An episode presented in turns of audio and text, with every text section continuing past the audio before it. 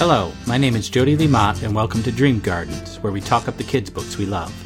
On this twice monthly podcast, I interview other kids' books enthusiasts, such as writers, teachers, and librarians, about their own favorite children's books. The poem I'm going to share this podcast is called Surfboard Life. It was written by Julie O'Callaghan, and I found it in the poetry collection Mother Gave a Shout Poems by Women and Girls uh, this was edited by Susanna Steele and Morag Styles, and also illustrated by Jane Ray. Uh, although she was born in Chicago, Julie O'Callaghan has lived in Ireland since 1974, and there she's written numerous poems for both adults and children. Her poetry books for children include such titles as Taking My Pen for a Walk, Two Barks, and The Book of Whispers. Surfboard Life by Julie O'Callaghan. I'm riding on a surfboard life someone gave me a while ago. I started out in the middle of some wavy water. I've been surfing ever since. I fall off, a wave hits me from behind, then there I go, back on that surfing thing. I live on, no land is in sight. The streams of water spray around me. I balance, the crest is below me. I can't be stopped now.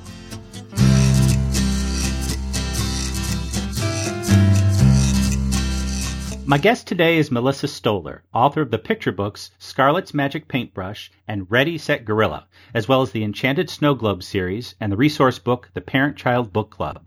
You can find Melissa's website at www.melissastoller.com. Uh, thank you for joining me today, Melissa.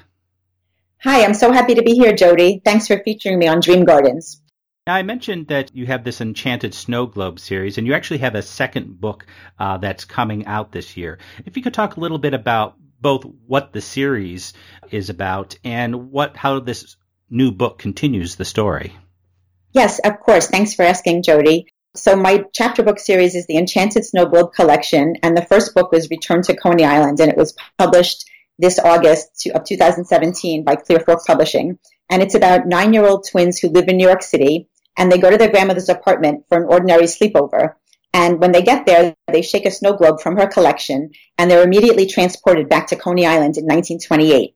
And when they're in Coney Island, they encounter their great grandparents and they have the chance to help them meet on the Coney Island trolley as they know is supposed to happen because they heard that story over and over again. It's part of their family legend. So the book is a, really a time travel adventure story with family connection at the heart. And um, it was fun for me to write because I based the story on the actual history of my own grandparents who actually met in the same way on the Coney Island trolley. So that, that was a lot of fun. And in the book, actually, I also include a picture of my grandparents um, as they were in the 1920s. And I had heard this story from my grandmother for years, and it had always been in the back of my mind to write it. And I'm really happy that I finally um, sat down and actually wrote it and, and that it's published. I, I just couldn't be happier about it. I also have the Liberty Bell Train Ride, which is the second uh, book in the Enchanted Snow Globe collection series. And that one is set in Philadelphia and San Francisco. And the twins go on another sleepover and they shake another snow globe um, at their Nana's house. And this time they land in Philadelphia in 1915 as the Liberty Bell is about to make its last transcontinental voyage, the San Francisco World's Fair. And I had researched all that, and that actually happened in 1915. And then along the way, the twins, who are named Simon and Emma, they meet their great aunt Lucy, and they have to thwart a plan to steal the Liberty Bell. So all these books include also a, a family book club discussion guides with discussion questions, related enrichments, research links, and a related recipe.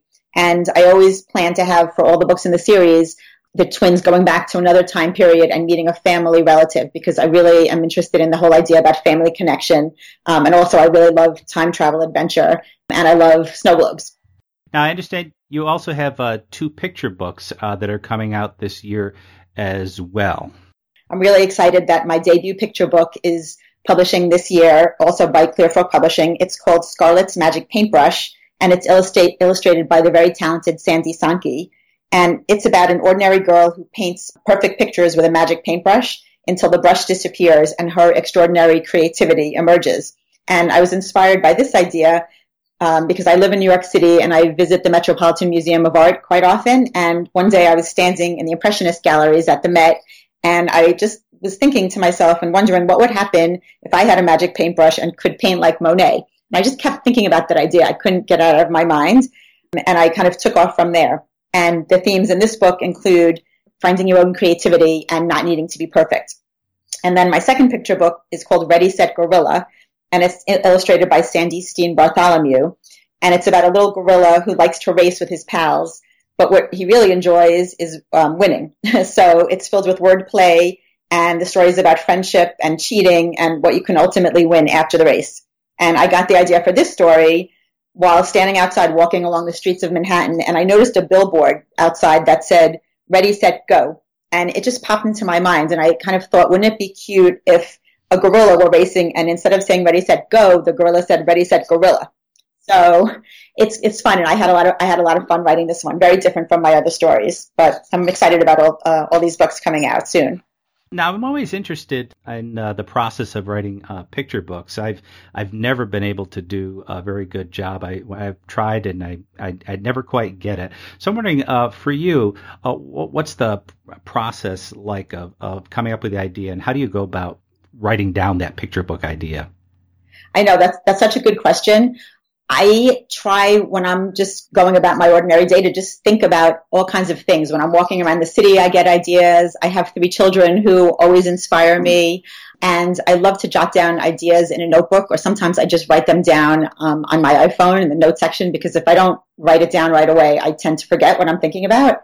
And I, I kind of let ideas marinate in my mind for a long time. I don't write right away usually. I usually let things stew and I come back to them. And I, I, like to have lots of different projects going on at once. And then um, with the picture books, I write down the idea and I, I get it done. I get a draft done. And then I feel like most of the real work comes in the revision process um, where I write and I rewrite and I polish and I work with several critique groups um, and we share and swap manuscripts, which I feel to be really helpful, especially when you're writing a picture book because every word counts and you know you really want to use an economy of words and you know, you want to try to write about 500 words or less.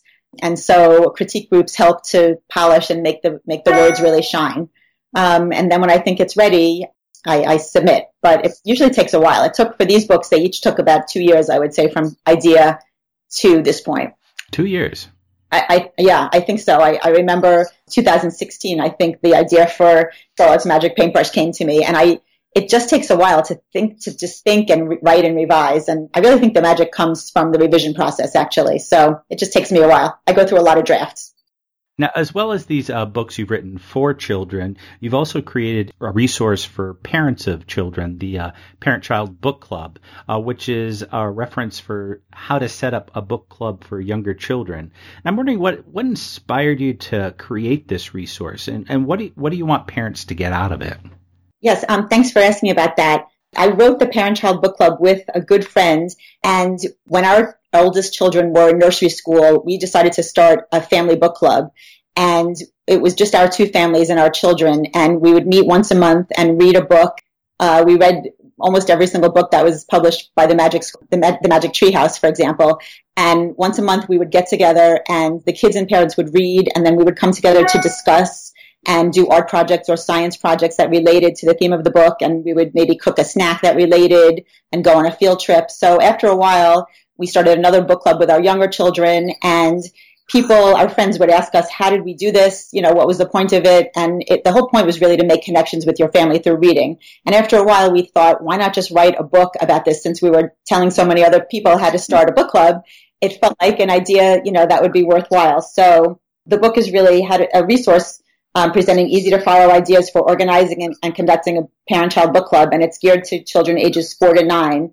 And, and the whole idea, again, is to make the process easy um, and just help families connect. And one thing that we did to make it easy for families is that we offered 20 fully tested book club model guides that set forth everything a reader needs to know to run meetings, um, like book club discussions. We have ready-made projects, recipes, enrichment activities, and so on. And our, the whole theme was just connecting with your family through reading. So it's it's been a lot of fun, and we also had book clubs with our second children. I have a third daughter, and I had book clubs with her as well.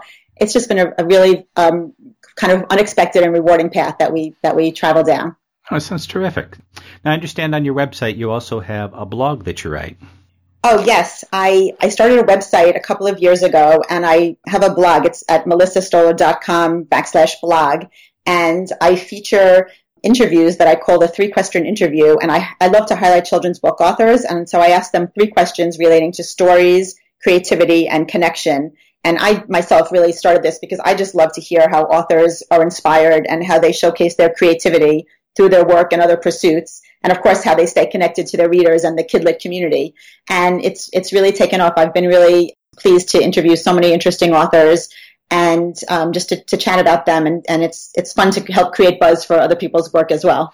What authors have you spoken to so far or, or, or interviewed with these questions? Let's see.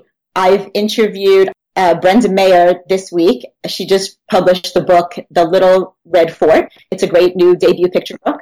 I'm in a, I'm in a group with uh, Brenda and a lot of other debut picture book authors. We call the group Epic 18, and it's a group of Epic 8 of authors who are publishing their debut picture books in 2018. And it's just been a lot of fun to connect with these other authors and illustrators and help each other with marketing and just questions that you have as a debate, debut author. So right now I'm trying to feature as many of these debut authors as possible. So be on the lookout for more interviews coming soon. Now, the book you chose as your favorite kids book is a fairly recent one. It's the middle grade uh, time traveling mystery novel, The Art of the Swap by uh, Kristine uh, Asselin and Jen Malone. It was just published uh, in February this year by Aladdin Books. For readers who might not be familiar with it, especially being such a recent book, can you explain a little bit what it's about? Sure. Well, I'll, also I'll say that I first heard about the book on the Writers Rumpus blog, and they did a cover reveal there in March of 2017. And the authors described the book as Freaky Friday meets Downton Abbey. And I love both of those, um, the movie and the TV show. So I knew I would be reading this book. Um, and I also really enjoyed hearing about how the authors, the two authors worked together to write the book. The story is about two girls who switch places in time and space. Hannah lives in the present day in Newport, Rhode Island, as the caretaker's daughter for a mansion called the Elms. And she loves history, and especially anything to do with this home, the Elms. And then Maggie, the other girl, is the niece of the original owners of the Elms Mansion, who's living there in the Gilded Age in 1905. So you have those two, two different time periods. And heiress Maggie is the subject of a portrait that's painted by Mary Cassatt and that disappeared on the night of Maggie's 13th birthday party. And when a mysterious mirror allows Hannah and Maggie to trade places and bodies, they have a chance to explore each other's worlds and also to try to solve the art heist. But then when events threaten their return home, the stakes are raised and they must race against time to figure it all out. So you can see that it has the time travel adventure element, which I love and I did in my own chapter book series. And the book also has the art history element, which I do in my um, picture book series. So when I heard about the publicity for this book, I, I really was excited to read it. And I was so happy that it like lived up to and exceeded my expectations. I really, really enjoyed it.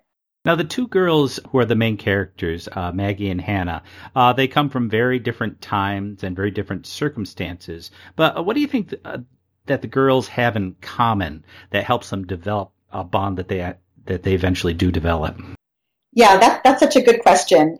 I think one thing they have in common is this idea of girl power. I think the authors worked really hard and took very serious in portraying the differences between the girls and the worlds that they lived in and they had examples like from wearing corsets to feeling invisible. I think the authors tried to make that, make the readers um, understand the role of girls and women in each time period. I have a couple of quotes about that. This, these are from the book. Hannah, when Hannah was speaking, she says, people are always telling us girls we can be and do anything, and we can. It's just that I guess we don't always get the same respect that guys do. And then Maggie says, still, I can't even begin to imagine what it would be like to dream of a career and know it could actually happen or to even be permitted to have an actual say in things instead of just going along with anything my future husband wants me to. And then Maggie says also, I think about the women I know. I've overheard some of them whispering about fighting for women's right to vote. When I get back to 1905, I must be sure to ask them what they would think about a woman running for president. So you see the authors also include some current events and they use humor also throughout. Um, there are a lot of funny scenes where in current day, Maggie the heiress, you know, is in the current day um, world and she's playing soccer and she has to use a cell phone and she has to learn how to text and she's walking around on chaperones and flirting with boys. And then Hannah, when she goes back in time, you know, she's wearing old period clothing with the corsets and she lives in a much, shel- a much different sheltered world. There's just a really good world building that I think the authors did. They created two different worlds and they, they really did a convincing job of, of world building. And I also liked how they used alternating chapters for Hannah and Maggie, and I, I think each girl had really believable voices, um, and I love going back and forth in between their worlds. And they really had fully formed stories, which I think was great. Hannah was immersed in life at the Elms, and I loved how she was wandering around in the past, in the previous time in 1905, and she kind of enjoyed seeing everything as it was during the splendid golden age of 1905, and she was you know, a historian herself and just was so excited to be back in time and, and see everything and see the house as it once was. So I thought there was a lot of humor and the, the authors did a really good job building the world and making the girls also have differences but share some similarities as, as you had mentioned. Now, another uh, important character in the book is Jonah, who's this young boy who works in the kitchen and ends up uh, uh, helping out Hannah. I'm just wondering, what perspective do you think he brings to the book? Yeah, that's a good question. I enjoyed reading about him. You're right. He was a servant at the Elms. He helps Hannah and Maggie figure out the art heist, and then he, you know, he he moves out west after being falsely accused of of stealing the um, the work. I think he was just another character that the authors could use to show what life was really like in the 1905 period and how the rules were so strict about, you know, an heiress not really being able to talk to a boy who worked in the kitchen, and but then when present day Hannah went back in time, she actually did befriend Jonah. Actually, there's one quote where she says about Jonah, "You are the nicest person in any time period ever." And I just thought that that was so sweet. You know, I don't, I don't want to reveal too much, but they take him into the secret. There's a lot of um, friendship that would not have ordinarily been developed between those types of characters in that life in 1905. And I think it was nice to show the differences in class. Um, I think that's that's what he did, and and he, he really helped the, the girls figure out the heist at the end. Now, you touched on this a little bit earlier that uh, along being a, a, a, mystery and a fantasy novel, this is also something of a historical novel because the Elms is an actual place and many of the characters are based in actual people. And I'm wondering what's the value in setting this in an actual place with, you know, some real people as opposed to just an entirely fictional setting? When I read more interviews and uh, blogs that the authors did over, you know, as they uh, released this novel, I read a lot about the research. I think they did a tremendous amount of research, and I I think the history and the historical accuracy of setting the novel at the Elms and, and in Newport really added a lot to the book. I think there were so many details that they were able to capture both in the present day and in the 1905 Gilded Age. I feel like I learned a lot about these mansion cottages that are in Newport, Rhode Island. And I learned a little bit about the Gilded Age as well and what the role of um, girls was in that time and what society looked like. So I think when you're doing a historical novel, anytime you can actually do a lot of research and set something in the actual period, in a historical period, I think it just adds a depth and, and another layer to the story that I, as someone who love, I love reading about old houses and I love history myself. I just found that very interesting. And at the end of the book, actually, the authors do a really nice job. They have a whole section on author's notes and they talk about the real people that the story is based on. And they talk, they give a lot of recommended resources. Like if you're visiting, if you're planning to visit Newport, you can visit the mansions. They have a discussion, a classroom discussion guide available. They give a huge list of books that you can read if you're interested in this time period, if you're interested in women's rights and women's voting. They offer a lot of websites. So I think they were really interested in writing a story, but also making it historically accurate and making it interesting for, for girls to read about. And I think that added a lot of depth to the book, actually.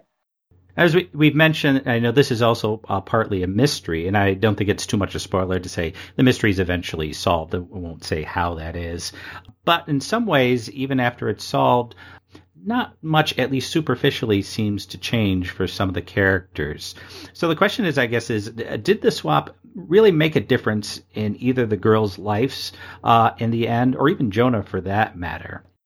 I think you're right. For Jonah, I don't think there was much of a change because he, I think, continued on the path that he was always going to continue on. And I know the authors were really um, careful in the story when they wove in the details to, to show that you really couldn't change much in this, like the time space continuum, uh, because then future events would get mixed up. And I was also concerned about that, that when I was writing my um, time travel chapter book.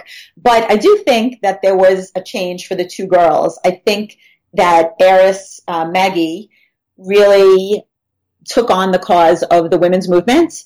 And, you know, I think she was throughout the novel searching for purpose in her life and she really didn't want to just go back to being a debutante and somebody's wife. I think she went back with a, a, real purpose and she found it in this adventure. So I think that was probably, I think she probably had the biggest change. Um, I think Hannah, who's current day caretaker's daughter, also had a change though, because I think going back in time, she's always known that she loves history, but I think she was kind of validated and she was able to really see the house in that time period as it really was. And I think she was validated in, in having a purpose of solving a mystery. And there was one quote that I, that I really liked. At one point, it, Hannah says, I think that I would be, have been friends with Maggie if I saw her in the picture. And I think that Hannah really does like this opportunity to be friends with Maggie and to learn about history and to be validated because she really thought of herself as the best tour guide that was at the Elms.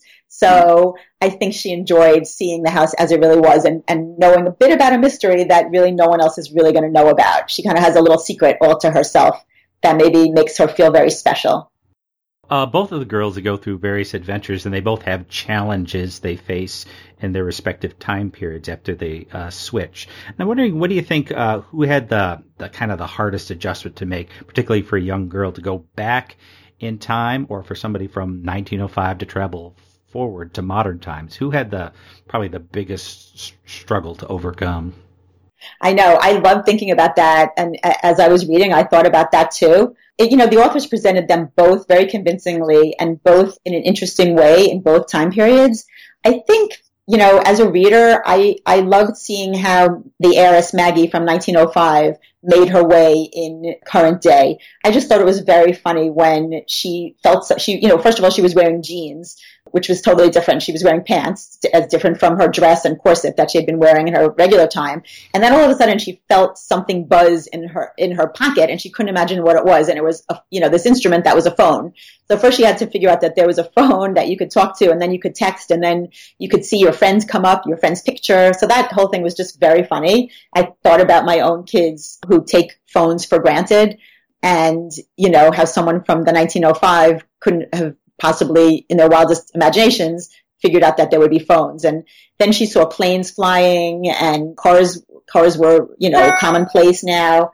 So I, I would think that she would have had the biggest challenge. And of course, Hannah from current day going back, she knew from history books and she knew from living in the home what it was like. But I think it was fun to watch her see, oh wow, there, you know, there's a roped off sofa that no one was a- ever able to sit on. And now all of a sudden I can sit down on it when I'm in that time period. Or, you know, there's a bed that was in a, in a room upstairs, but now I can just wander freely around this mansion. So I, I think it was probably easier for her, although I think she really loved it. And I, I loved seeing her reactions to what she thought of as her home, but now was really the elms come to life. And there was a really good quote from the opening just to get into Hannah's point of view and this is how the book opened, which I thought was a really nice opening. It kind of drew me right in. And Hannah says, so if you ever need the perfect setting for a life-size version of the board game Clue, you know, Miss Scarlet in the conservatory with a lead pipe, look no further. It's my house because we've got a conservatory and a ballroom,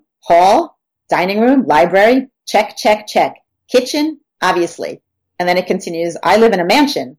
And then a tour guide adds, allow me to introduce Hannah. She's our caretaker's daughter. And then Hannah continues, Oh, I might have forgotten to mention that. And technically speaking, I do live here inside this mansion called the Elms. I sort of left out the part where my dad and I have our rooms upstairs in the former servants' quarters and current caretaker's apartment. So I think she just takes such pride in this house that when she goes back, she just can't believe her good fortune to like actually be in this house that she's loved for so long. And then Maggie's opening chapter I thought was also nice, the way the authors presented it. At some point in the next chapter, she says, As the niece of the owners of the Elms, the most magnificent summer cottage on Bellevue Avenue, I was born into a life of privilege. But for me, that privilege sometimes feels like a burden. I wish there was something more for me to look forward to than debutante balls and high society parties. New century, my foot. For a girl, there's nothing progressive about living in the 20th century. So that was kind of funny because now she's going to be in 2017, 18, you know, 18, whenever the author said it, right around now. She can't even possibly imagine what life is going to be like now. And then here she is. So I thought that was a lot of fun. And I also love the cover art. I thought it was done really well. It shows the, the girls in two different outfits, one in shorts and one in a dress and boots. And then kind of the idea of this key that they mysteriously touch to bring them into each other's world. Um, and the title I thought was also great, The Art of the Swap, because it kind of brings in the art history notion, and then that's the swap. So you're kind of wondering, wow, what, what's this swap going to be all about? It, it, I feel like this the cover and the cover art really grab you, and the title as well. You mentioned earlier, you described this as a, a Freaky uh, Friday book, and I think Hannah actually makes the reference as well. And uh, I'm just wondering this plot, this idea of, of switching bodies. You see this, uh, it's, it's, a common one you see in, in, in books and movies and things like that. And I'm wondering what's the appeal you think of this idea of switching places for another person for time that you see it over and over again? Yes, you do. I know. And I, I happen to like it a lot. I feel like there's such an appeal because you you know the grass is either the grass is always greener on the other side of the fence, and you, it would be you think to yourself, wow, I would love to explore that. You know, in the other instance, within like Freaky Friday, where the mother and daughter really didn't understand each other, and then they were put in each other's bodies to try to find some common ground. I think in both those situations, it, it's just interesting to imagine what life would be like if you were somebody else. And here in this book, Hannah has such a love affair with this house. She is more fluent in the history of the house than the tour guides are. She always gets frustrated because the tour guides sometimes give misinformation or half information. So, you know, she feels like she herself is an expert. And so the idea of her going back in time and actually switching bodies is so exciting to her. And I think, you know, she doesn't really want to switch back right away. So I think that's why it's appealing for authors to write about because there's, it's just a fun device that you can use to help people either understand each other better or understand another time period or let them see what something would be like that they really love and, and see if maybe they would really love it still or maybe it doesn't meet their expectations or maybe it exceeds their expectations. I think as a writer, there's a lot you can do with this device. I, I haven't done it yet in my travel. The kids just go back in time and they stay there and they meet their relatives. Uh, I haven't really thought about doing it, but it, it is it is really appealing, um, and I loved how these authors did it. I think they handled it really well, and I, I think to great success in both cases with both girls. If you had the chance to uh, swap with another person, living or dead, even for just a day, do you have someone in mind, or would you never even consider that something you'd ever want to do? Oh wow, that's a good question. I, I hadn't thought about that. I think I would. Um, I, if you were guaranteed to come back, I mean, I obviously love this Coney Island story that I wrote about that my grandmother always told me about. And my grandfather passed away when I was very young. My grandmother, you know, I was very close to. So my first reaction would be, of course, I would love to go back to that Coney Island meeting myself and see how my grandparents actually did meet on the train, uh, on the, on the Coney Island trolley. But of course, I would have to be guaranteed that you would be able to come back because like in the story, in the art of the swap, there was some question about whether the characters would be able to get back at the end. And so that's always a risk. So I, I think I would have to be guaranteed that I would come back and nothing would change. Had a chance to, uh, I know, share a few passages, and I didn't know if there was uh, uh, something else in addition that you wanted to uh, share, or, or if you've kind of shared what you had. Sure. There was some lovely writing. Maggie says, It strikes me that there are some things in this time that are similar to my own it makes me feel hopeful that not everything fades away for something new or shinier, which is kind of nice. Um, Maggie's here, you know, living in current day at the Elms, and she realizes that the Elms home is still there. And so it's nice to know that some things are familiar to her. And I liked, there was a kind of a nice tra- chapter transition, which I always think about chapter transitions um, or page turns when I'm writing picture books or chapter books. So I like this one chapter book, one, one chapter transition when Hannah thinks, after all, how badly can Maggie mess things up for me in one measly day? Which is so funny because, of course, the reader knows, like, wow, something's going to get messed up.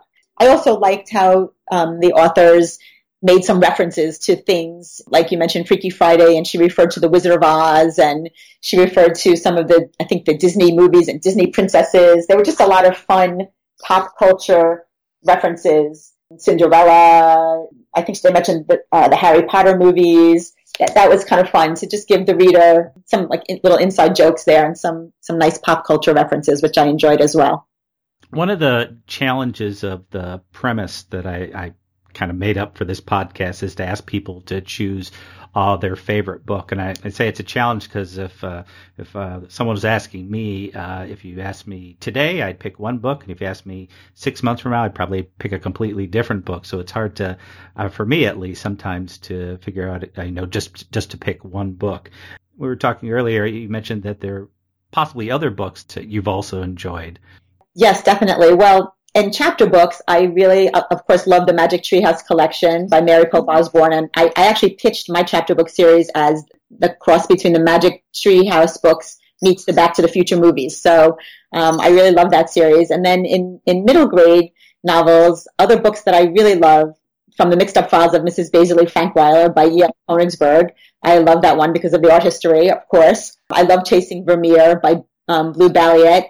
One that's on my list to read is um, Cilla Lee-Jenkins' Future Author Extraordinaire by Susan Tan.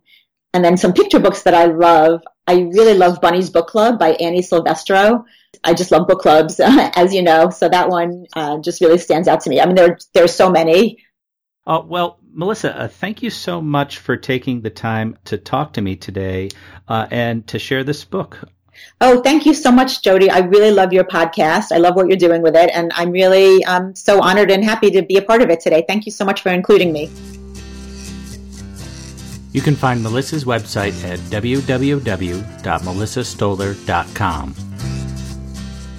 Thank you for joining me on Dream Gardens. The theme music titled All Together is provided courtesy of Purple Planet Music. You can visit them at www.purpleplanet.com. Podcast cover art is provided by Creative Pro 180, courtesy of Fiverr, which can be found at www.fiverr.com. You can visit me at jleemott.com or follow me on Twitter at DreamGardensJLM. The Dream Gardens podcast is also available through iTunes, Stitcher, and Google Play. If you like what you hear, please comment, share, or subscribe. Until next time, keep dreaming, keep growing, and keep reading.